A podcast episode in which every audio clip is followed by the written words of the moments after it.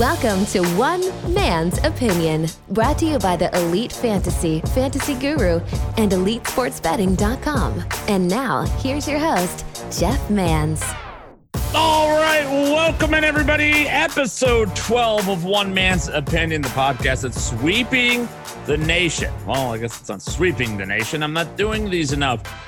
We're down to about once a week here on the One Man's Opinion podcast. Obviously, during the quarantine time, it's hard to get the proper producers, engineers, everything else available to record these. But I'm going to try to pump out a bunch here as we approach the 2020 NFL draft, now that we know for sure that the draft will be held April 23rd through the 25th. It's a virtual draft, all that. Today, I'm going to be talking about my NFL draft quarterback rankings. Also going to go into how to evaluate the position of quarterback. I know a little something about it. Played the position my whole life. Played football my whole life. I've had a real good track record as well as ranking, projecting, evaluating quarterbacks when it gets to the college level into the NFL. Definitely one of my strengths over the years. So we'll talk about that on the show today. I'll go through my process. I'll unveil my top 10 rankings, and we'll have some fun along the way. Appreciate you guys downloading it. Hopefully you subscribe, you comment, you give it some stars, whether you're on iTunes, Stitcher, Podbean, TuneIn, or wherever. Let me know what you think of it, if there are topics you want me to tackle. I think at this point you realize I'm going to be solo today. I've brought on guys like Tommy G, Ted Schuster, Ray Flowers, Bob Harris in the past. I'll continue to get some of the guests. So if there are guests you want me to get, by all means, I'm going to do a couple of these solo, though. I like to do solo every now and then just because there's a lot of information I want to jam into these pods, and I want to make sure we get to it all. But if there's questions and topics I'll be getting into for sure. I got a lot of stories to tell from the youth, stories from growing up, stories from my sports career, sports playing days, the fantasy sports industry, all of that. And as you know, everything's on the table. I think Bob Harris and I, with episode 11, made that perfectly clear to everybody that we are not going to shy away from anything. So there you go. What was it? Football, drugs, rock and roll. We talked about, we got into depression and things like that. So we're in the middle of quarantine. Hopefully you guys are staying safe, doing what you got to do. Listen, this is not fun for anybody. I know 12 people now with the COVID-19 virus, or who have had COVID-19. And the first person that I knew that got COVID-19 has indeed passed away. One of the first ones, that is a great, very, very good friend of my sister's husband, passed away from the virus. This is no joke. You know, I get it. If it's not affecting you, then you think, oh, it's okay. They're overblowing it in the media, all that good shit. And that, you know, they probably are. Let's face it. They're probably overblowing it in the media. But at the same time, people are passing away. People are getting violently sick. We've had a couple of our staff members here at Elite Sports. I won't reveal their medical history to you or who they are, but we've had two people test positive for the virus. As a matter of fact, I'm fortunate thus far not to be one of them. I've had a family member now have been diagnosed back in Illinois as well. So, you know, hopefully you guys are staying safe, doing what you need to do. And that's sort of a topic I want to tackle today. Do what you need to do. Check the boxes when you need to, and make it count. And that's something I want to start out the show talking about today. By the way, you could find my work at fantasyguru.com. I am in the middle of, and hopefully by the time this launches, right, that we should do I hope to have posted at fantasyguru.com the most in-depth NFL draft article that will ever have been published. That's what I believe. And is it going to be the most words you've ever read? Absolutely not. It's not going to be that many words, but it's going to break down essentially the last 5 years in very nicely and very succinctly break down what teams are doing, what general managers are doing, what coaches are interested in obtaining, what positions are being drafted, where, those kinds of things. Hope to have that by the end of this week. So if you're listening to this later in the week of April 13th, then you're good to go. You know, anywhere around Thursday, Friday of this week, I should have that up. FantasyGuru.com, EliteFantasy.com for all things daily fantasy sports, elite sports betting. If you want to get in, play poker with us. Ted Schuster and I are absolutely just crushing the competition. We are tired of beating up on the staff at Elite Sports now. We want to beat up on you, the listeners, the subscribers. So if you want to get in, Ted's been organizing these poker games. Doesn't cost anything. If you have a VIP membership at Elite Sports Betting or any of our sites, you can get in our poker club that's completely free. And again, sometimes we play for money. Sometimes we just play for pride, or play money as they call it. Either way. So there you go. EliteSportsBetting.com, all things horse racing, esports, everything else over there, including ways to bet on the NFL draft. Follow me on Twitter at Jeff_Manz, MANSD, Jeff Manz on Facebook, Instagram, Snapchat. And, of course, if you want, real quick, 1 minute, technically about 56 seconds of player analysis, head to my TikTok, the app. It is the best social media app going out there. Follow me, the Jeff Manz, the Jeff Manz, all one word, on TikTok. I'll tell you why TikTok's the best thing going today. A lot of you are aware of my Twitter at Jeff_Manz, a lot of followers, and I still love Twitter. I love the idea of Twitter. I love interacting with all of you. I love interacting with my coworkers. I love interacting with celebrities or whoever comes across. When we have similar interests, I love interacting with people. Why I've gravitated towards broadcasting in my career. But what I don't like is what's become of Facebook and Twitter. And it's propaganda. It's being sold on bullshit. The amount of bullshit on Twitter these days in my own industry, which is sports and fantasy sports, it's really out of control. The amount of people posturing and lying and misrepresenting both themselves and information, it's turned me off. And I try to think sometimes, you know, I started doing Twitter in 2009. Facebook was like 05 or 06. I'm trying to think, did I really like it back then? I want to feel like it was different, but I'm not sure if I've just got old and curmudgeonly now or if it's just bad. It's just a cesspool. And case in point, Tua Tagovailoa is the quarterback for the Alabama Crimson Tide, right? Tua is a lightning rod of a prospect. He's beloved by folks from Alabama. He's beloved. You either love him or hate him, really. Now, nobody hates Tua. That's not fair. And I spoke negatively about Tua a couple days ago on my SiriusXM show, which, by the way, you could still listen to 3 to 5 p.m. Eastern time. It's called Elite Sports on SiriusXM Fantasy Sports Radio, Sirius 210 XM87. And I talked negatively. I said I watched his pro day, watched his workout with Trent Dilfer earlier over the weekend, or actually last week. And I did say the word. I was embarrassed. I don't understand why this guy is a top 2 pick. Don't see it. I can't get away from it. I don't know what else to do.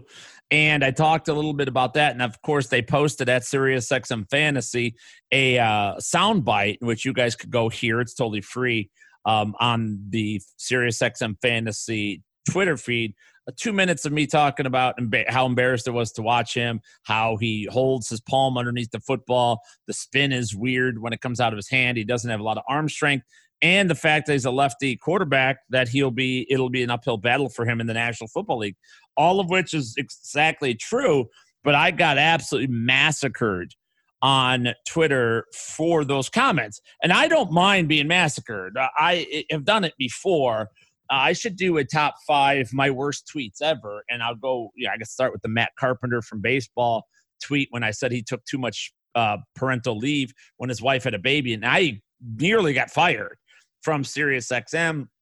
I was ostracized. I was, they hardball talk and NBC and all these places picked up the tweet and ran with it and was calling me an idiot. And I was anti-women and anti-family and anti-all this other bullshit, which is all just not true, obviously. But here's my problem. I have no issue, none at all, with us disagreeing about Tua Tagovailoa. No problem with it, okay? So the problem I have is when all you'd want to do in reaction to my supposed negative thoughts, and I'm going to tell you where I have Tua on my quarterback prospect rankings today on this show, so stay tuned here for that. It's not that bad. I don't hate the guy at all. I like him personality-wise. I think he's very similar to Kyler Murray, in my opinion, right? And in Kyler Murray, people say, oh, you're wrong on him. No, I wasn't, but I wasn't wrong at all. He's better. He did better than I thought he would, but not by very much. And he hasn't been a difference maker yet. Now, going into this year, I think Kyler Murray set up in a very positive way, and I think he's going to have a very good year. So I am on the train now. I think so many of you want to whatever statement I make. It's how many podcasts ago? Oh, episode 6 of One Man's Opinion. Go listen to that. That didn't age well. You guys, you want to catch somebody saying something wrong and act like that's the rest of their life. Well, fuck you, because it's not the rest of my life. My opinion on players will change. If you don't like it, go fuck yourself. Quite honestly, just go right in the mirror and fuck yourself in the full-length mirror, because my opinion will change. If you're an asshole whose opinion is you form an opinion on a player, a person, whatever, and it doesn't change, you're probably a bigot. You probably are the kind of people that don't like certain races, colors, creeds, ethnicity, whatever it is, a social class or whatever. That's what those people are like to me. That's what I hear all this time. You think somebody's you make one statement, that's who you are for the rest of your life. I don't subscribe to that bullshit. And hopefully you guys are smarter than that as well. Hopefully and by the way, it's okay to be wrong. I hope I'm wrong. I pray that I'm wrong on certain players. Sometimes I'm giving analysis on players that, damn, I would root for and I'd buy a jersey for and I'd have my son buy a jersey for, in a heartbeat. But I can't sit here. My job is to give you analysis. And that's what I want to talk about here too. For one, nobody responded to my soundbite from SiriusXM with anything constructive, with any thought. Not one point was made in hundreds and hundreds of different comments and responses. Did I get somebody arguing actual points? Well, you know what? You're wrong. Footwork is very good before the hip injury. I think he will be better at this. He throws this out route very well, but he throws it to the left side, so on and so forth. You didn't give reasoning why you like him. Why? Because you're all fucking sheep. You're just sheep. You like him because you went to Alabama. I clicked on every one of your profile. I do that every time. I want to know what I'm dealing with. And I see Roll Tide hashtag. You're not real. You're just, you can't defend everybody that's worn a Crimson Tide jersey. That's bullshit. You can't like every single guy. All right. And by the way, every player from Alabama doesn't move on to become an All-Pro in the National Football League. And my job is to identify talent, both on the high and where they're drafted first overall and, Mr. Irrelevant, the last pick of the NFL draft, and undrafted free agents. I have to evaluate. My job over at fantasyguru.com is to evaluate every single player that's eligible this year. Do you know how much work that is? Do you know that when you start talking about Elijah Sindelier, for instance, just a random player that you've probably never even heard of. I have to have an opinion on that. Why? Because I do live radio every day. Somebody's going to call me and say, "Hey, man, what do you think of Mason Fine from North Texas?" And I have to be like, "Oh shit! All right, well, what am I going to do?" I'm like, "No, I only want to talk about Tua and Joe Burrow and Justin Herbert." No, you can't do that. I have to have an opinion on all of them. I have to watch tape on all of them. So, and so many in my industry, unfortunately, take the easy way out. What they do is they don't form opinions. They don't do the work. They Google the name. Go to whatever, whether it's Mel Kiper or NFL.com or the Draft Network, or they go wherever they have to go. They read what other people say about them, about every player, and then boom, that's their opinion. And then they ebb and flow. It happens all the time. And again, I'm going to talk about my hits and misses. So I don't ever want you guys to hold back from something I'm wrong about. I don't want you to. I want you to fire on me. I deserve it when I'm wrong. No problem. Light me on fire. You know, I would appreciate at least an ounce of respect, though, considering I've done this 20 years now. Well, 15 years at this level, and a few years before that in newspapers and things like that. But I've done this a long time, and one of the things that I got written about, at Jeff_Manz, they'll give anybody a platform. No, motherfuckers. No, I earn this shit. You know what? Do you know how many people? I know people on my own staff don't like me. I don't know why. They think I'm cocky, or they think I suck, or whatever. But you know what? A little secret. I've won my way into everything. I've won it. I've won high stakes. I've won DFS. I've won dynasty. I've won best ball. I've won gambling. Nobody wants me to succeed. I fight every day. And hopefully you guys can understand that a fighter, somebody who has to fight, people don't want to see succeed. I am that guy people love. Look at that. That's why I use the shittiest, dumbest fucking photo of me of all time with the shades and the headphones. Do you think I'm cool? No, I don't think I'm cool. I know that's a douchebag you want to punch in the face. I know that. I encourage it. Bring it on. Let's fucking go. Let's do it. But let's have the debate in real world. Let's have the debate where you make a point and I make a counterpoint, or I make a point, you make a counterpoint. Let's have a real discussion.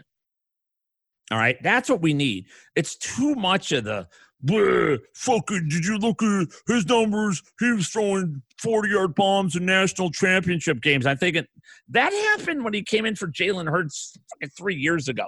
Are you really? That's your reference? If you're still hung up on that, the second half of that national championship game, I don't know what to tell you. Because Tua Tagovailoa has played a lot of football since then.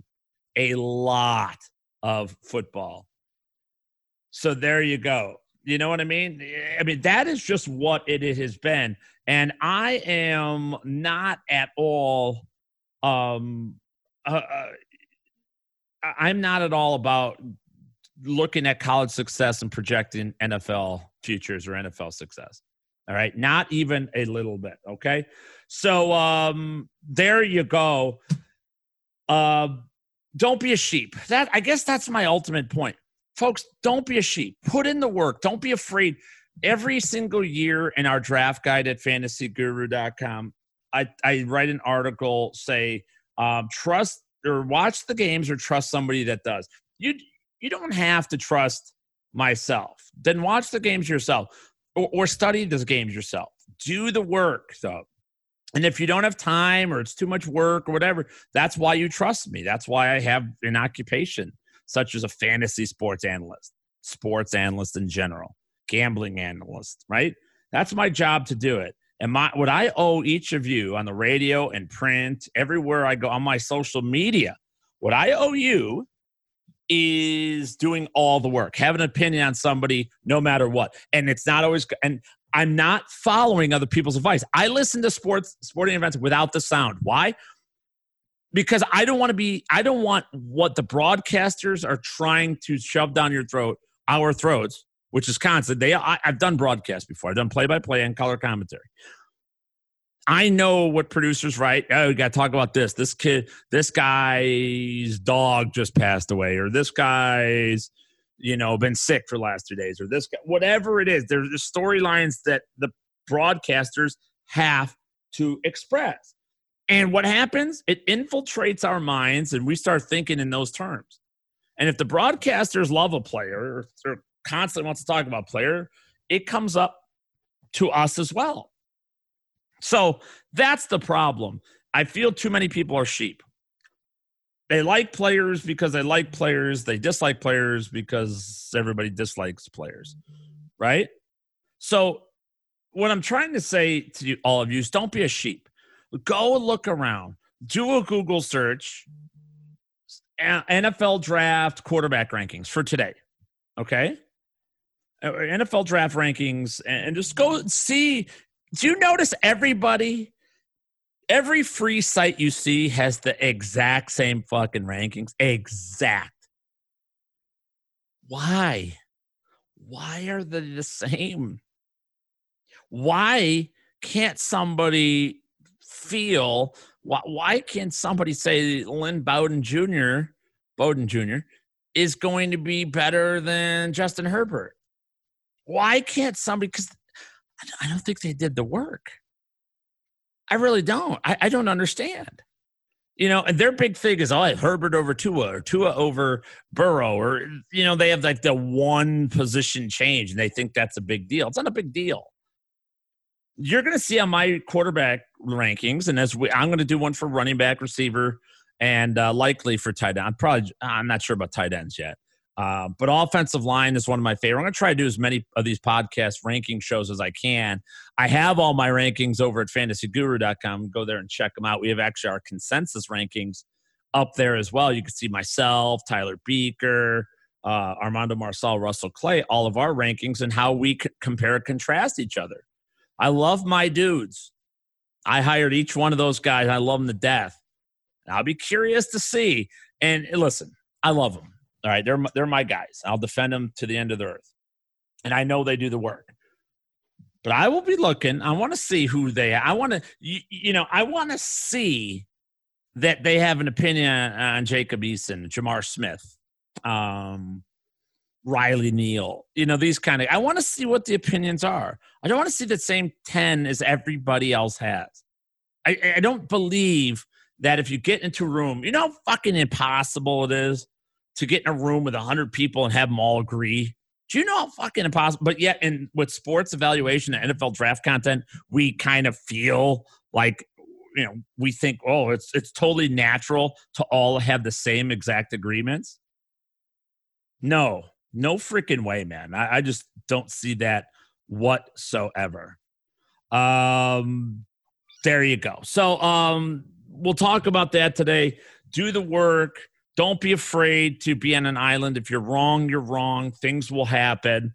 Over the years, let's talk about that a little bit. Let's talk about hits and misses of my personally over the years, right? Let's talk about that, because I want to let's talk about some of the players I was wrong about first. The wrongs are always better than the rights, right? Everybody likes the wrongs better. My most famous miss on a quarterback ever is Russell Wilson. Did not like Russell Wilson coming out of Wisconsin. He was an NC State transfer. I felt he was a classic college quarterback. Short, undersized, could move well, but wasn't a runner. Didn't really bring that element, in my opinion. Arm strength wasn't great. Didn't think throwing on the run doesn't hold up at the NFL level. He loves to throw on the run. He moved the pocket the wrong way. And by the way, so just so you guys are aware, I'm going to go over my quarter up for this show and all these shows. I'm going to do something fun. So I I want you to know I don't run from anything. All my rankings and things are always on. They're online. You can go back in the fantasyguru.com site and search Jeff Manz 2017 rankings, 2018 rankings, 2019 rankings, and you'll see what they are. We don't change it. Nothing. It's all the same. What I felt, how I felt about NFL draft back then, all of that good stuff, right? You can do that, no problemo. But even on top of that, I've got folders dating back to when I worked at Fantasy Alarm and Scout Fantasy Football and Fighting Chance Fantasy. Everywhere I've been, every rankings I've ever done, I have them.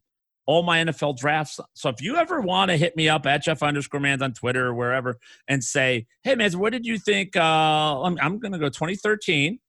Okay, 2013 football, rankings. There we go. All right, NFL draft previews I got the running back position right in front of me, and I could just dig it up right there. And there you go. Okay, so here's a guy I really liked. I like Monty Ball, Marcus Lattimore. I loved Marcus Lattimore of South Carolina. I did absolutely love him to no end. Absolutely did love him. Did not like Christian Michael. I did like Joseph Randall a little bit. What an unfortunate career he had. And Eddie Lacy was my top guy, who of these guys kind of did have the best career of that class. Not a good class to bring up. But, I mean, again, it's all here. It's all black and white. And nobody runs from it. I don't run from it. Some people may, but I'm here for it. Want to stick to quarterback. So Russell Wilson was I didn't buy into him for years. And I will tell you that very little has changed, in my opinion, for Russell Wilson. He does a lot of things wrong. Like, a lot, right? I played a position. I know what quarterbacks should be doing, shouldn't be doing. One of the things is how he escapes the pocket. Russell Wilson, throwing on the run is simply never advisable for a quarterback, not regularly. Why? The reason why, see, that's another thing. Well, he does it well. To be accurate, whether you're a starting pitcher in Major League Baseball, quarterback in the National Football League, you need the same arm slot, you need the same footwork, you need follow through, you need velocity, you need launch angle, if you will, you need the right everything. You need all of those boxes checked to be accurate time and time and time and time again. So when you're on the run, there's too many moving parts. There's pressure coming from different sides. There's just the landscape of the field, divots and grass, higher and lower. There's how your body moves when you're on the run one way or another. There's all these different elements that can impact your accuracy. And Russell Wilson does constantly throws on the run. He's also been one of the more accurate quarterbacks in the last 7 years. How? I don't know. He does it. I trust him now. He's one of my favorite fantasy quarterbacks year after year because I think he's undervalued year after year. And I was in on Russell Wilson last year, and it worked out very well when people were they're drafting Kyler Murray ahead of him. I didn't like that. Again, guy who my opinion on him changed. I'm willing to just say that's how he is, how he escapes the pocket. Folks, why did they call it a pocket? Because the way my Pop Warner coach drew it up to me, man, this is a pocket. See my shirt pocket here? There you go. Now, how do you escape that pocket? You don't ever escape the pocket back going up and through, because that's a bad thing. You always escape the pocket by stepping up and through the pocket. That's what you do. Step up towards your target and deliver the football. That's how it's done. Russell Wilson, go watch tape, constantly going backwards to escape the pocket, up and out, right? It's just not normal. It doesn't work for 99 out of every 100 quarterbacks. It's a bad idea. Turning your back to coverage, turning your back to the field. That's what happens a lot when you escape the pocket through the back end, and he does it 5 times a game, maybe more. Don't understand it, never will, but he's very good at it, and I was wrong on Russell Wilson.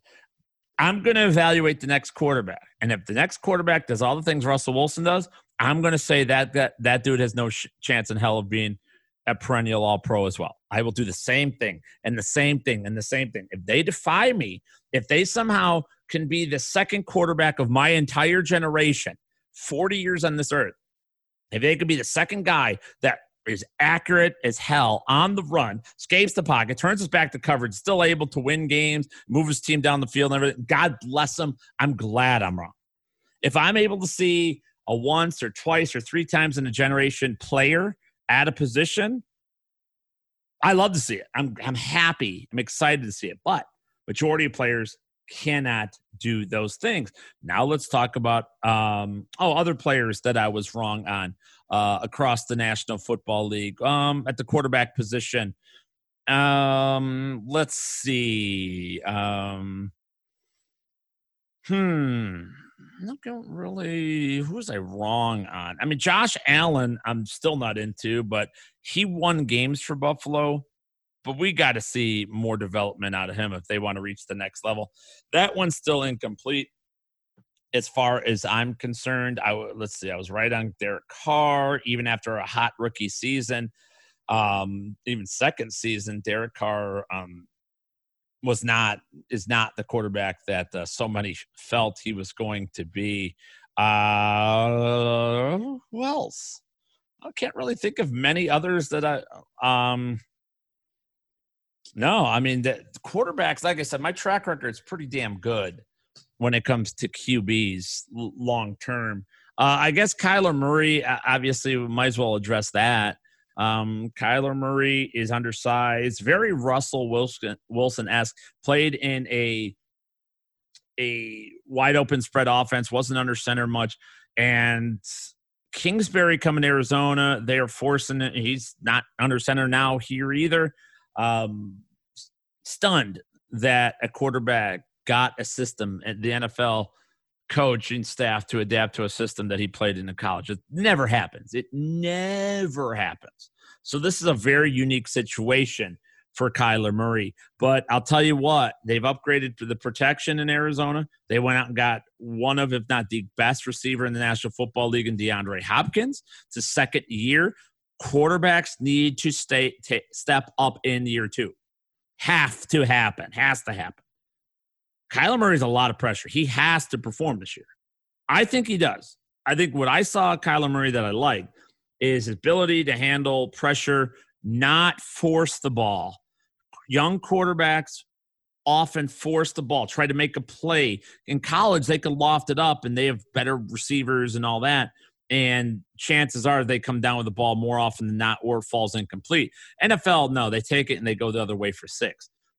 The margin for error is nil in the National Football League. So Kyler Murray didn't show that. Very few rookies don't force the ball, throw it away, try to make something happen when it's not there. He was almost a little too passé last year. He especially was poor in the red zone where he didn't take any chances. He was scared to death to throw the football in the red zone. Why? Tighter windows. You need timing routes. He was so accustomed at Oklahoma that just drop back, wait, because you had a great offensive line, wait for whether it's CeeDee Lamb or Marquise Hollywood Brown, somebody go deep, and then you just launch it, and there you go. That's what he would do, right? So fitting it in, when you're on the 8-yard line and you have to go a quick slant and the safety and cornerback are converging, you have to fit it right in that window. That's a throw very few quarterbacks can make. It's tough, and we need to see that out of Kyler Murray in year number two. Now let's talk about one of the best calls I've made in the last 10 years as far as quarterbacks, and that's Dak Prescott. I was very much into Dak Prescott coming into the NFL draft, and what year was that? Was that 2016? Yeah, 2016. I'll dig up my rankings while I'm talking here from 2016. Again, they're on the site at that time. I think I was working for Fantasy Alarm at that time. So that's where my information was there. I was at the 2016 NFL draft, though. So I was talking about that and top players per position and everything else. And what do you know? The third quarterback on my board in 2016, Carson Wentz was first, Jared Goff was second. I'll give you that. And then Dak Prescott third. Dak Prescott at that time, we were calling him Dakota, right? Back then, we were, you know, talking about a kid, smaller school, Mississippi State, you know, wasn't a heavily recruited guy, was not, you know, very sought after in this class. When I was telling people on the dais at the draft that I was in the Dakota Prescott, they're like, who the hell is Dakota Prescott? You know, I mean, who the hell is this kid? Oh, yeah, you know, probably undrafted free agent, whatever. Cowboys took him in the fourth round that year. Now, Ted Schuster on the Sirius XM show that year made the greatest prediction ever. When Tony Romo went down, he said Tony Romo will never take another snap for the Cowboys again. He was right. Dak took the job, ran with it, had an amazing rookie season. But again, to have him over, you know, pukes like Paxton Lynch, Christian Hackenberg, by the way, drafted ahead of him. Connor Cook was drafted ahead of him in 2016. I didn't have Dak Prescott. I thought Dak Prescott was a starter in the National Football League. Now, did I ever foresee him being as good as he's become? No. Although I could argue that I need to see another big season yardage-wise out of Dak Prescott, because before he threw for 4,900 yards in 2019, I think he didn't throw for 4,000 yards each of the previous three. Okay, and 30 touchdowns is great, but he threw for 23, 22, and 22 the last 3 years. So I need to see it again. I don't think that Prescott is a superstar quarterback. I thought he's starting quarterback material. So he's exceeded my expectations. But again, proper analysis, how to deliver the football, escapability, accuracy, arm, strength, all of which played into it. And I was right on the money on Dak Prescott. Last year with Daniel Jones, do you remember how much they hated Daniel Jones? They hated him. Oh, dear God, did they hate Daniel Jones? And I didn't like last year's quarterback class much at all. I really didn't. But I did happen to like Daniel Jones as the second quarterback off the board a year ago. The Giants took him, and oh my God, NFL Draft Twitter erupted with anger and vengeance and everything else. But it worked out pretty well. Daniel Jones had a good year. Now, do I think he's going to be a star quarterback? I don't. I'm kind of bullish on him this year. He's got a lot of weapons in New York, and I really want the Giants to take another tackle for that right side. If they do that, this offense is going to take flight in a major way. I think Daniel Jones is a good spot, but again, good analysis. Carson Wentz in that same draft class. Different. It goes back, for me, it goes back to Manning versus Phillip Rivers, and I gave you one of the greatest calls ever that Ted Schuster made. Now I'm going to tell you one of the worst calls Ted Schuster made ever. It was in 1998, or was it 97, 98 draft, whatever draft one was between Leaf and Manning. People don't remember that was a close call, who to take first. And Schuster and I had one of our biggest fights ever because he said Peyton Manning can't win the big game. Oh, couldn't win to Tennessee. Couldn't win the big game. Couldn't win the big game. Oh, he's not a winner. Ryan Leaf, better arm, all this kind of stuff. Well, Peyton Manning's – I said Peyton Manning's one of the biggest slam – I said it in 98. One of the biggest slam dunk quarterbacks I've ever seen. Right up there with Andrew Luck. Same elk. Just absolute knew these guys were going to be great. And that was the right choice then.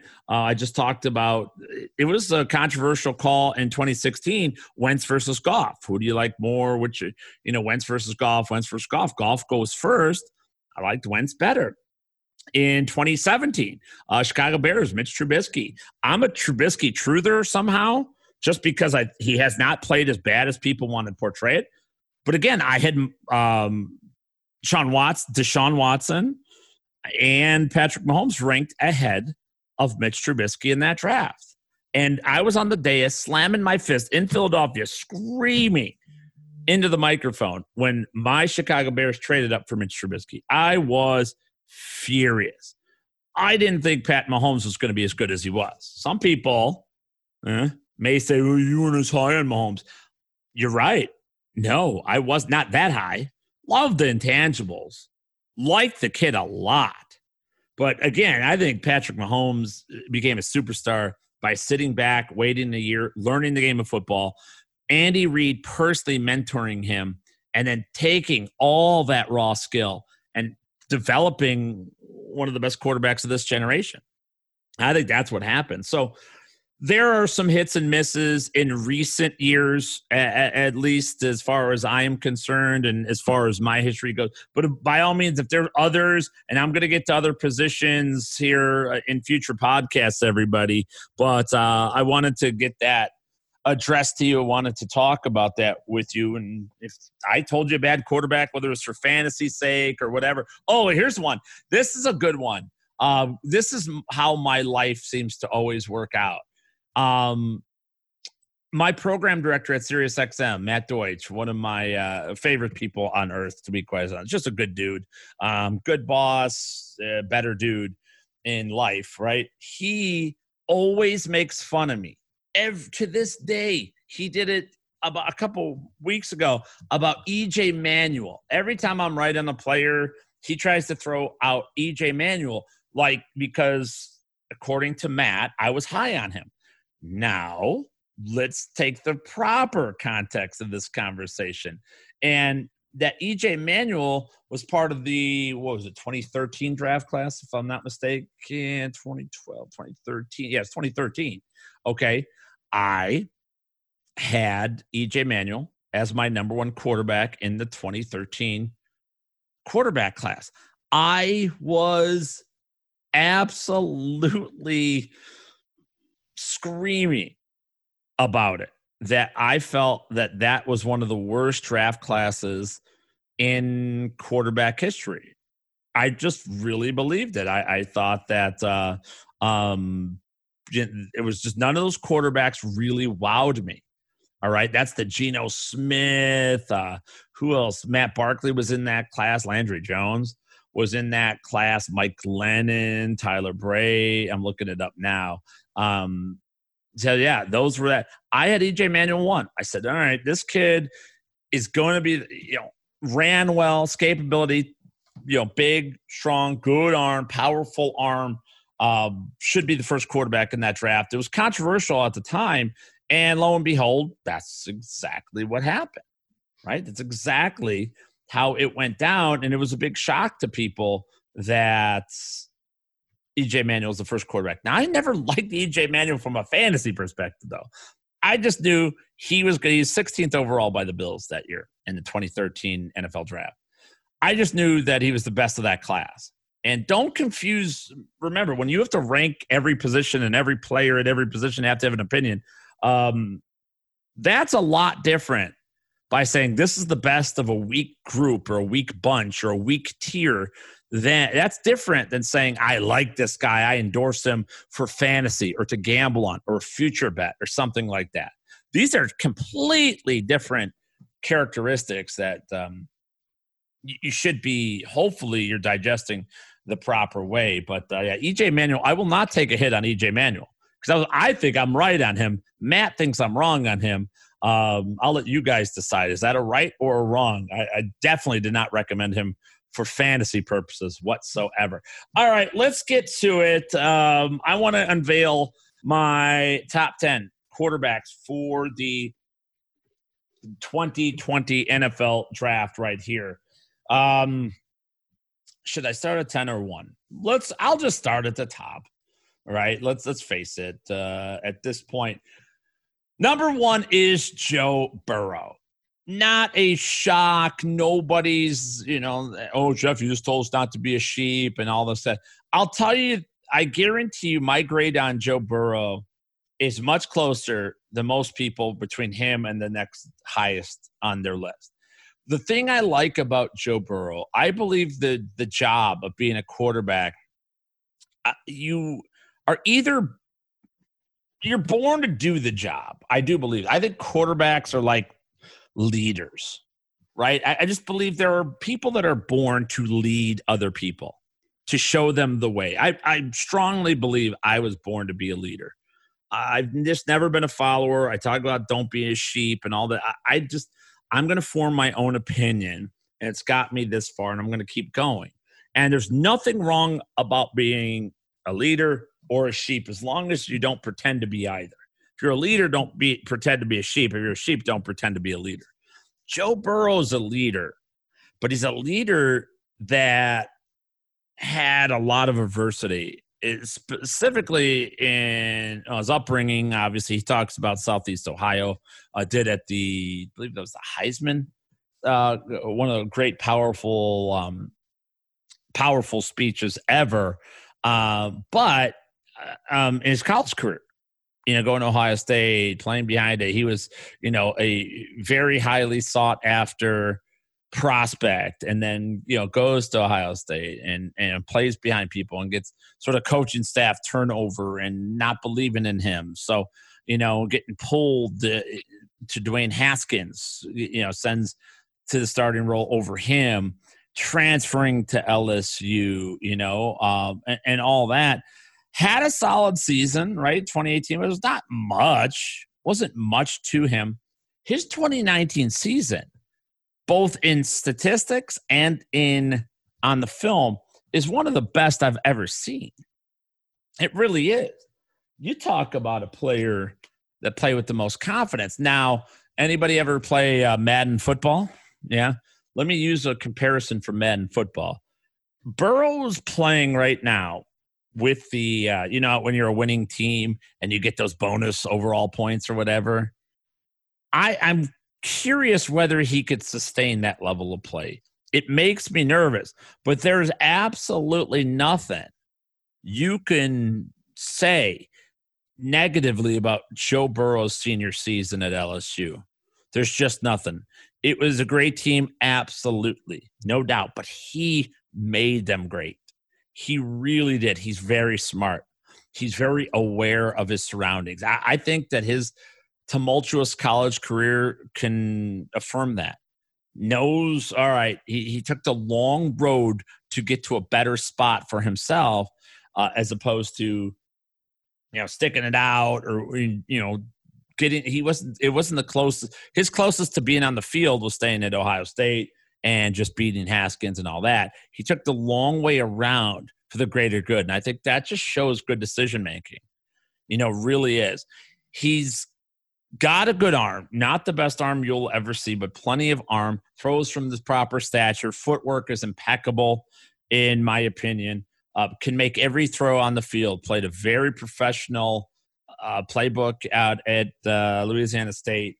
I've seen him make every throw that there is, and ball placement is amazing. I think wide receivers are going to love this guy. All receivers, tight ends will love him over the middle. Puts the ball on you, puts the ball in front of you where you can see it and do something with it after. That is what I love the most, okay? And LSU isn't a timing offense, but it almost ran like a timing offense because of his accuracy. He is so adept, knew the playbook so well, knew his receivers so well. And you only get that kind of knowledge based on repetitions, reps, going through it, okay? You only do that by work. There is no way to cheat the system. Again, I talked to Ryan Leaf. I've talked about a lot of people that are bigger, stronger, better arms than Joe Burrow. What he showed his senior year, though, is he got it. And those attributes, being able to deliver the football in the way he does it, from the proper positioning, ball up, won't be, edge rushers aren't going to come around and bat it out of his arm. Quick release. You can't see it. I'm literally standing up doing the motions now. All of it works. All of it plays at the next level. And the fact he's going to put the ball in the exact spot that a receiver, not only it's going to save receivers from taking on massive hits, so they don't have to wait, that little hit. They don't have to wait for the football. It's like Kurt Warner used to do. And even Mark Bolger, when they had timing offenses with Mike Martz in the back in the day, that's the kind of offense that ran. And Burrow does that instinctively. He just is throwing it right to the spot he needs to throw. The receiver's job is to get there. It's amazing. So it's as good as you're going to see. I just can't put him down a peg. There are more athletic. And by the way, surprising athleticism. he's weird. Like, he's in the albino Hall of Fame for sure, Joe Burrow. Like, he's right up there with me. Not very imposing. Not a guy you think can run at all, but we saw in the national championship game, for crying out loud, where when he needs to run and get out of the pocket, either to move the pocket around or to pick up first down, he does it. He does it just knowing where to be, and he doesn't take on hits and things like that. So I cannot take Joe Burrow out of the number one spot. The guy I have at the number two spot, though, is my favorite prospect of the this particular quarterback class, and that is Jordan Love. I believe Jordan Love is this year's Patrick Mahomes. I really do. And just so you guys know, the difference between if Jordan Love were to go to Kansas City and have Andy Reid as coach, sat on the bench for a whole year, I'm telling you, he would be doing the things that Patrick Mahomes would do. Now, is Jordan Love going to get the opportunity? Maybe. I think based on pre-draft whispers, I'm worried Jordan Love's moving up a little too far. Some of these prospects, folks, don't forget, when we're talking from a fantasy football perspective, and when we want to see statistics, or even if we're betting on their rookie seasons, on player props and things like that, even in that case, going later in the draft is actually much better. Much better. We want great players to fall into better situations. And the later they are in the early rounds, the likelihood they're going to a much better team that's more equipped to win now, and for those players to help them perform to the maximum of their ability. And I hope Jordan Love, I have a feeling, my prediction on this draft is that Jordan Love winds up on the New England Patriots. Bill Belichick and Josh McDaniels get their Pat Mahomes. This guy has got the best arm in the draft. It ain't close. Okay, makes all the throws, right? All of them. He's tall. He's 6'4". He's 225, built strong. Another guy delivers the foot. Quick release. Flick of a wrist can get it out of there. Has thrown on the run at different arm angles as well. Very, very polished quarterback. And for a guy who went to Utah State, didn't play a lot of great competition. The film on Jordan Love is also very uneven, right? His 2018 season to 2019, not great. It did terrible for him. Unlike Joe Burrow, don't forget, Joe Burrow and Jordan Love had the exact same things. Jordan Love looked amazing in 2018. He really did. And then came back to the pack in 2019, declined in just about every statistical category, and some uneven performances during the regular season in that as well. Whereas Burrow had kind of a negative 2018 season and was one of the greatest college quarterback performances of all time in 2019. So, I gave it to Burrow, but Jordan Love, there's a greatness in Jordan Love. And I think we saw on his workout at the combine, where he obviously did everything 4.74, 35-inch vertical, ran a 4.52 20-yard shuttle, 7.21 cone drill, right? He did everything. Measured 6'4", 225, 10.5-inch hands. Oh, fumbling's not going to be a problem. Getting hit with those hands are not going to be a problem. It's a real big deal. Joe Burrow has 9-inch hands. Jordan Love is 10.5-inch hands. That's a lot more grip on the football. And when you're talking about weather, cold football, rain, sleet, snow, you're going to wish you had that extra 1.5 inches to grip that football and fire it in the right spot. His workout was as impressive as anything I saw this offseason. Jordan Love. I think he's just immaculate. I believe in my heart that New England is really on his heels too. And with Patriots have won, what are they, 23rd? I don't think they have another first rounder, right? They have a bunch of other picks that they can move up and into, a bunch of supplemental. I wouldn't doubt if they were to move up in this draft to try to get Jordan Love. So he's my number two for sure. And after those two, when it comes to quarterbacks, don't forget that if we get two of them to be regular starters for three or more seasons, that is a win for that quarterback class. Not a lot of these guys are going to make an impact, especially the later round guys that I'll talk about. But I do have Justin Herbert third, and I am not a Justin Herbert guy. Supposedly there's rumors even today, New England loves Justin Herbert. And I don't believe that. That's all smoke. They love Jordan Love. I'm sure of it. But Herbert, yes, I'm putting him over Tua. That I may regret. Here's the difference. And by the way, Tua Tagovailoa is 4. So 3 and 4 on my board are Herbert and Tagovailoa. I think Herbert's ceiling is a lot higher than Tua. I think Tua's floor is a lot higher than Herbert's, though. So it's a mix and match. If I'm an NFL team, I'm looking for a difference-making quarterback. The prized possession of every NFL draft, of every NFL team, the one thing every organization should be selling out for is to get themselves a true franchise quarterback. On the SiriusXM show the other day, I identified there's 10 franchise quarterbacks in the National Football League. That's it. There's 10 studs, if you will, difference makers that can elevate their offense, elevate their team. 10. That I was generous on 2 of them. There's really 8. And I gave Brady, I gave Roethlisberger that, even though they're old, I gave them the benefit of the doubt just because. So realistically, they're 8. Then there's about 8 others that are trash and bad and are replaceable. You can replace them from one guy to the next, and there's not that many. You know, we're talking about the Ryan Fitzpatrick's and Mitch Trubisky's and, Sam Darnold even, of the world. Those are replaceable items. Everybody else is the middle, which means you could win with them, you could lose with them. It's all about the team around them. And that's the majority of the National Football League.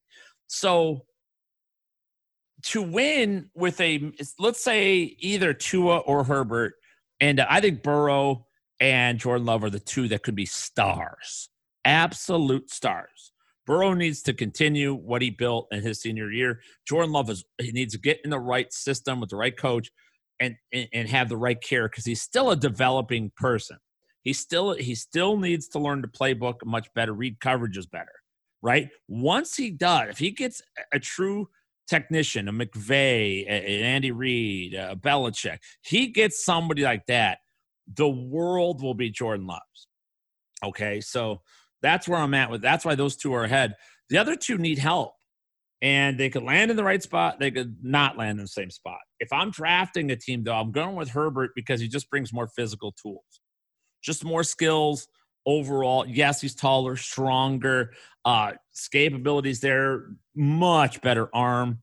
You know, Herbert is a weird kid that we've talked about for 3 or 4 years now and never really developed at Oregon. Not to the degree I thought he would. I really didn't. He was such a prized prospect coming out of high school that I thought he would be a lot better. Tua, here's my problem with him. When you're a left-handed quarterback, the system needs to be built around you, and you need a coaching staff that adheres to that.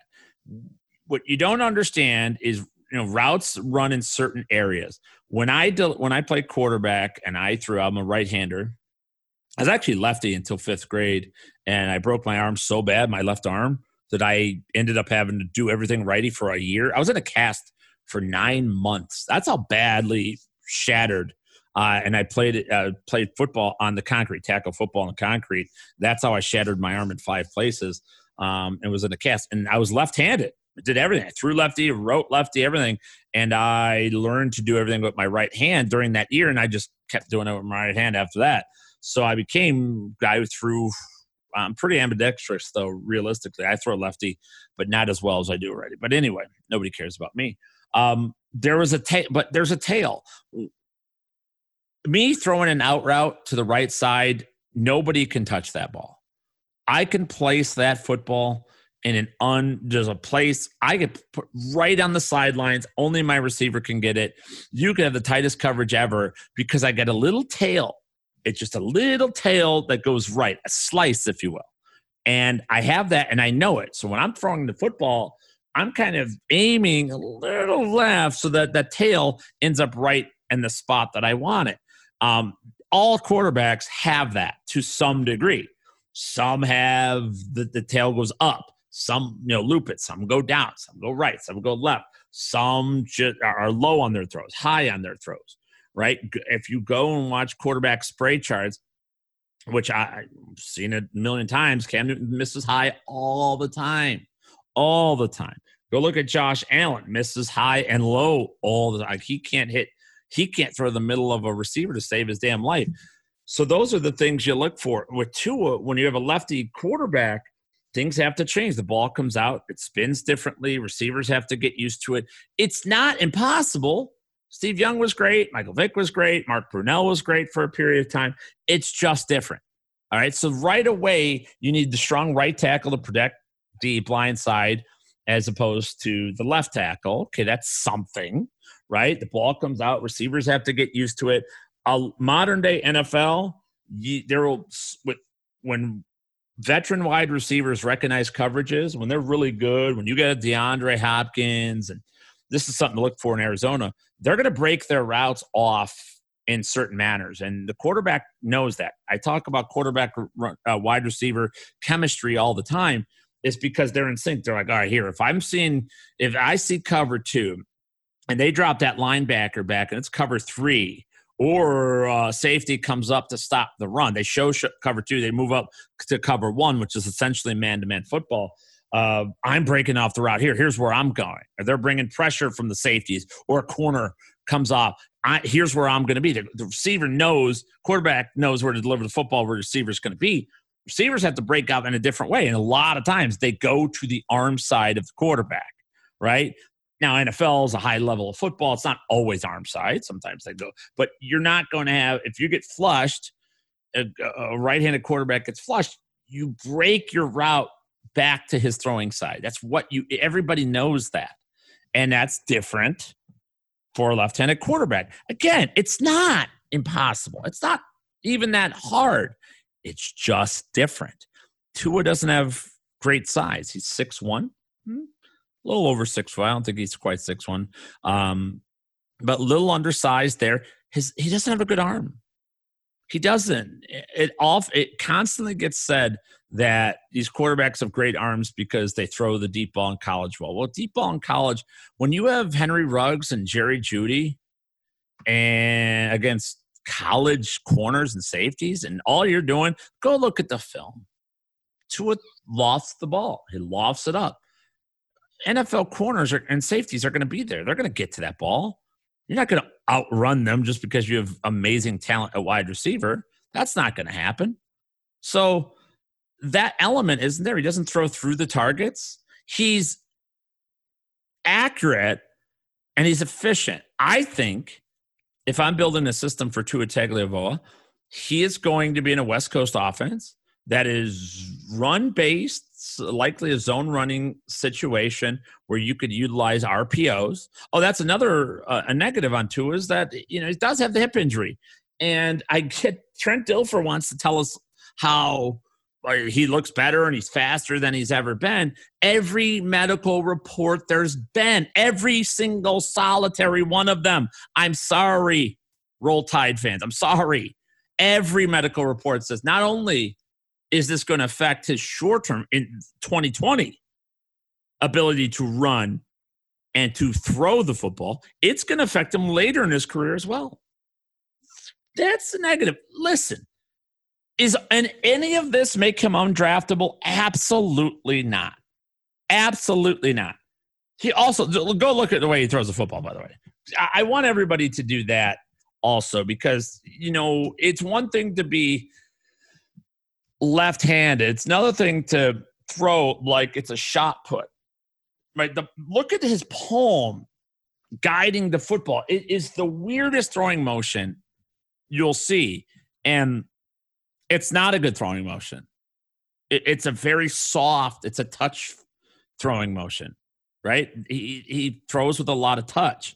And, you know, one of the complaints, I'll talk about a guy here in a little bit, one of the quarterbacks I love in this draft that won't get drafted. Now, one of the scouting reports I read on it was on him. It's like, oh, he doesn't play with enough touch. And I'm like, yep, well, that's what I love about him. I love college quarterbacks. Love college quarterbacks that don't have touch. It is absolutely my favorite thing. So there you go. I think, you know, his windup is a little sloppy too. Comes out sort of from a look at where he throws from that left side. Okay. The arm is low. He's 6'1", but he doesn't throw from a 6'1" or high arm angle. Arm comes through over the top, but it really is low. And again, defensive end, edge rushers come around. They swat at that ball. The ball is right in their wheelhouse. Okay. So those are, it's all little things with Tua. Personality, fantastic, smart quarterback, you know, knows where his players are supposed to be on the football field, knows where can identify coverage rather well also. But it's a lot of little things there with him. Certain routes that I don't like. Deep balls are great. Timing routes, not great. Slants, he seems to shy away from an open slant route quite a bit. You know, we'll throw it in front of the linebackers, but is really timid to throw that slant over the linebackers and under the safeties. And that's where you got to have balls. You got to have such confidence to deliver that football. And I didn't see it at Alabama. I just didn't. I saw him shy away from it, and he made big plays with it, but I'm of the belief that he made those big plays as a result of having superior talent around him, including four offensive linemen that have been or will be drafted in the first two rounds of National Football League the last 3 years. Yeah, I think that has a lot to do with it as well. So Tua is fourth on my board, and that's really where it drops off. And then we get into projects. And I have been really tinkering. These guys are all close together, but I have Jake Fromm fifth. Ugh. I love Jake Fromm. And I hate Jake Fromm. He bothers me. I loved watching him at Georgia. I really did. I think he, at times, looks the part of a franchise quarterback, a guy who can go out there and elevate. Physically, again, Jake Fromm's the guy that when he walks into the room, you're going to be like, yeah, he's a starting quarterback in the National Football League. There's no doubt about it. Then he does some things where he seems to wait too long. He wants things to be handed to him. He wants receivers. I talked about Tua not being able or being timid to throw above linebackers and under safeties. Jake Fromm's very similar in that regard and doesn't have the arm to do it. Yeah, I don't mind the throwing style of Jake Fromm nearly as much as I don't think he's got good arm talent. He doesn't have a big arm, right? Ball, there's a certain yard line where it starts losing velocity, and Jake Fromm seems to be 10 yards out. 10 yards, you zip it in like anybody, but you start putting him 20 yards in weather, the ball fades on him. It slows on him. So, and he's not as accurate. When you don't have that kind of velocity and you're not pinpoint on your accuracy, it gets, it becomes a problem. Good leader, strong physically, can move around, you know, sort of, you know, very, very calm in the pocket, good demeanor, all that. But can't run. You know, you could do some RPOs with him, but probably not the best system for him. Another guy that kind of needs that West Coast, get the ball out quickly, can hit it. You know, when he goes deep, he can hit it. He could deliver the deep ball, but again, not with the velocity that you see at the second level. I do have him fifth for the time being. Jalen Hurts is sixth out of Oklahoma. And Jalen Hurts is another guy who needs the system to flourish. Okay. Now, I thought Jalen Hurts got screwed at Alabama personally. He struggled in the national championship game, and that kind of just was it for him.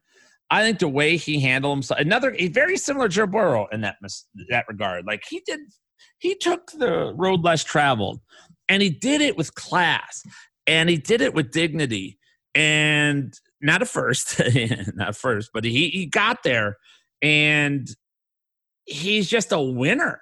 He's a guy the locker room rallies around. He's not necessarily a vocal guy. And he's not even his own biggest advocate. You kind of wish you had Jake Fromm's swagger with Jalen Hurts' body and ability. That I would love, right? That I would love a lot. But he, still 6'2", 225, got all the characteristics, ran a 4.59 to combine. So he's perfect in an RPO type system. He's not as athletic as Lamar Jackson or guys like that. And it would be very hard. Jalen Hurts is kind of Brett Hundley. Brett Hundley's not bad. Then he started a couple games for the Packers. Like, he'll get some time, though. But he's going to be a backup quarterback in the league. And he'll be back up in a system. He can come in, give you some athleticism, move the chains in a small variety. At Oklahoma, everybody at Oklahoma, whether it's Mayfield, Kyler, Hurts, these guys all were just bangers because they had amazing wide receivers, great offensive line, threw the ball deep, used that Oklahoma offense, and just demolished within it and did very, very well in that system. So Jalen Hurts is sixth. Steven Montez of Colorado is my number 7 on the board. Montez is another guy I thought would improve his stock. Guy who does walk into the building and looks the point. Ideal size, 6'4", 240, a little bit thicker, stronger. What I liked about Montez is he wasn't scared ever, right? He was never afraid to deliver the football. There were a couple of cringe moments, though, for sure, on his Colorado tape where he threw into tight coverage. I'm like, ooh, ballsy. And then he threw a terrible ball behind his receiver, ahead of his receivers. So definitely not an accurate guy, okay? Definitely one of those – he's a one-read quarterback. And I think there's a couple of them. I think Fromm is like that. Tua's not like that's a plus on Tua's side. Tua will look down a couple until he finds the what he likes, which is good. And I mean that's a better trait to have than a guy who has to sit on his primary route because smart corners and safeties will sit on what they know what the quarterback likes. When you get enough film, just like I know some of these quarterbacks I've watched in college, and I didn't even watch a lot of college football during the year. This is all tape study after the fact. I could tell you what certain guy like I said, with Tua and Fromm as well. I can tell you what they like and don't like just by watching them. You think that corners, safeties, and defense coordinators can't? Of course they can. And Montez is a one-read, I'm throwing this ball, I'm waiting for the play to develop, I'm watching it rip. Okay, so, got a great arm. There's no doubt about that. Does he have the film study? I don't know that much about him as far as what kind of makeup or background he has. I know the background, but I don't know. Great family. Alfred Montez is a kid, or his dad, that was basketball champion and all this other kind of stuff, and played at Texas Tech. But I don't know as far as classroom activity, intelligence-wise, didn't see quite as much out of Montez as I'd like. But a guy who he's not the West Coast offense. He's the guy you want throwing the football down the field. You want him pushing it. Deshaun Watson without that kind of mobility and swagger kind of thing. You need him throwing deeper routes down the field, challenging those safeties, setting up underneath stuff, giving some room just by arm strength alone. My number 8, eight is one of my favorites. And it's a player that on SiriusXM earlier this week, I dared you guys. I said, go out and try it. I dare you to go Google this because that's the thing. Nobody is going to be able to find information on Riley Neal the way I can. I found Riley Neal at Vanderbilt, and I like it. I really do like Riley Neal. He was a 3-year starter at Ball State. He transferred to Vanderbilt for his senior year. Solid, not spectacular season at Vandy. But I love the footwork. Again, looks the part of a quarterback. 6'6", 225, great. But he throws the ball from a high point. Ball's coming out, well over offensive and defensive linemen. Going to go through the arms of linebackers. So he's going to throw right through them. He's got tons of arm. Very good arm talent. Could make the throws. In college, you see so much college tape with guys dropping it in the bucket like Tua and Fromm and these kind of guys, that when you see a kid like Riley Neal fire the ball, that the target, he's not trying to hit the target. He's trying to break the target. You need that kind of velocity, and you need to deliver the football every single time when you're in the National Football League. You have to. You cannot afford to loft it, to let it spin on you, let the wind hit it. 1 second, a split second, the ball gets batted down. Corners get to it, pick it off, go the other way, deflected by a safety that comes in. Whatever it is, this is a kid that can develop, okay? I love presence in the pocket, stands tall, feet are very quiet, okay? But he can run. He ran for, 7 touchdowns, 1,300 yards at Ball State while he was there? So he can run too. So if you're moving him from the edges, he could step up, run right through the pocket. He can go around. You can do zone read concepts and things like that with Riley Neal also.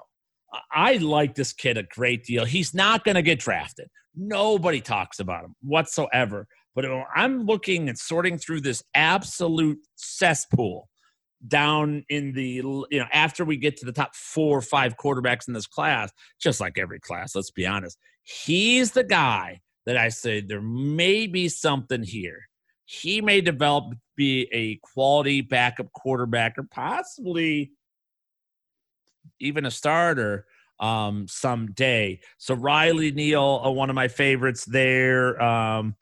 9th, Jacob Eason from Washington. There are others that you either love him or you hate him. I don't really feel much of anything towards Jacob Eason. Another kid, got all the size, 6'6", 230, the whole deal. He's got the bloodlines. Tony Eason played in the Super Bowl. Notre Dame guy was New England Patriot, played in the Super Bowl there as well. So, it's just a talented kid. You could tell he's got a lot of polish to Jacob Eason. He's got arm talent to absolutely spare. He is not as athletic, as you think. He, puts the ball up top. I have a feeling teams love him, though. Played out of the shotgun a lot at Washington as well. Would like to see more stuff under center, more quick drops. Seems like he needs a long runway to deliver the football. By long runway, 7-step drop, go back further. And if you have a shitty offensive line, those 7-step drops from college, that's not going to work, right? That's not going to work for you. So they offset that with him playing a lot of shotgun in college. So, but good at play action. Like I said, stands upright, sees the field, feet awareness. That is all good. Great arm talent. He's got the play action is fantastic with him selling the play action pass. Those little attributes will get him drafted. Jacob Eason's going to be drafted somewhere. It'll be late, maybe that's Belichick's guy in the 5th round, 6th round. Who knows? But there's something to like there, and not a bad project type quarterback at that point as well. And then my number 10, it tried to get as many small school kids in here as possible. It's really hard to do these days, but I'm a James Morgan fan and also a Captain Morgan fan, if you know what I mean, huh? Dude he can sling it. Just really unafraid, will deliver the football wherever he needs to. I'm not afraid of taking hits. He makes plays in a small school, by the way, Florida International as well. He's starting to get some run, though. He's had a very good workout, very good postseason run as well. I like a lot to like out of James Morgan from Florida International. Just looks like he's more polished than you'd expect from a smaller school kid. Feet are fantastic. He isn't going to run a lot, but it's Trubisky, I guess. Trubisky's probably a little more athletic than Morgan is. But again, he looks like he should have been a Division I kid. And he looks like he should have been in a bigger school. Looks like he should have been a Big Ten school, really. I can't remember where he's from, but I should have opened my notes for this. But, I like him a lot. I think he's somewhat of a gunslinger in that he's going to – he's not afraid to take shots. You know, he's not afraid to throw into coverage. Another one that steps through the ball. You guys will see. My evaluation on quarterbacks, I need to deliver it through the target. I can't watch drop the ball in the bucket type quarterback. It just doesn't play at the next level. So all the guys on my list essentially are players that will throw the ball through the target, will throw on the run, will, fire, let the receiver pluck the ball out of their hands instead of trying to drop it into the bucket. Because when we talk about wide receivers here in a few days, one of my biggest concerns when I'm watching film on wide receivers, can they catch with their hands? You would be surprised how many, even the NFL receivers, that cannot catch with their hands. They need their body behind them. It's the weirdest thing ever. My 9-year-old's the same way. And I'm trying to teach him, as any good coach would, you got to learn to catch with your hands, whether it's baseball or football. Don't let the ball come back to you. Don't let your body be a backdrop. It's like shooting baskets in basketball. And, hey, look at me, I'm banking my free throws, like with the NBA horse game that was over the weekend. Yeah, that's not going to work for a long time. Eventually, you got to hit the bottom of the net. Like, you got to swish it. Like, that's what you need to be doing. And NFL wide receivers are the same way. So quarterbacks deliver the football so that the better receivers can pluck it, boom, out of the air and run, boom, boom, boom, so that they don't have to wait, catch the ball, let it kind of bounce off their chest, secure it, then make a move. Those 1 or 2 seconds is the differential between run after the catch or just the ball bouncing and getting hit and then dropping it after the hit as well. Those things are what is ultra important. And again, we'll assess that even more so when we start talking about wide receivers. So there you go. Those are my top 10 quarterbacks for the NFL draft in 2020. What do you guys think? At @Jeff_Manz, the Jeff Manz on Facebook, Instagram, Snapchat, and, of course, my new favorite over on TikTok. Find my rankings and all of our consensus rankings, breakdown, player profiles, live chat room, live streams, podcasts, articles, everything at fantasyguru.com. That's going to do it for episode number 12. Appreciate you guys downloading and listening. I gave you almost an hour and a half. Look at that. Didn't even know. I start talking football and it just goes. It's crazy like that. If you guys could tell a friend, would really appreciate that. To tell a friend, download it, rate it, review, leave your commentary. If it's negative, it's negative. I can handle it. It's not going to, if you just want me to fail, hey, at least say it, right? Whatever it has to be. But, the more positive, the more downloads we get, the more of these we can start cranking out and everything else. So please tell a friend and continue to download it and subscribe, rate, and review and all that good stuff. Again, follow me on Twitter at @Jeff_Manz. You've heard the other social media outlets. I'm going to leave you with that. All right, folks, another edition of One Man's Opinion. You may disagree, and that's okay. Why? Because this is One Man's Opinion. See you next time, everybody. Deuces.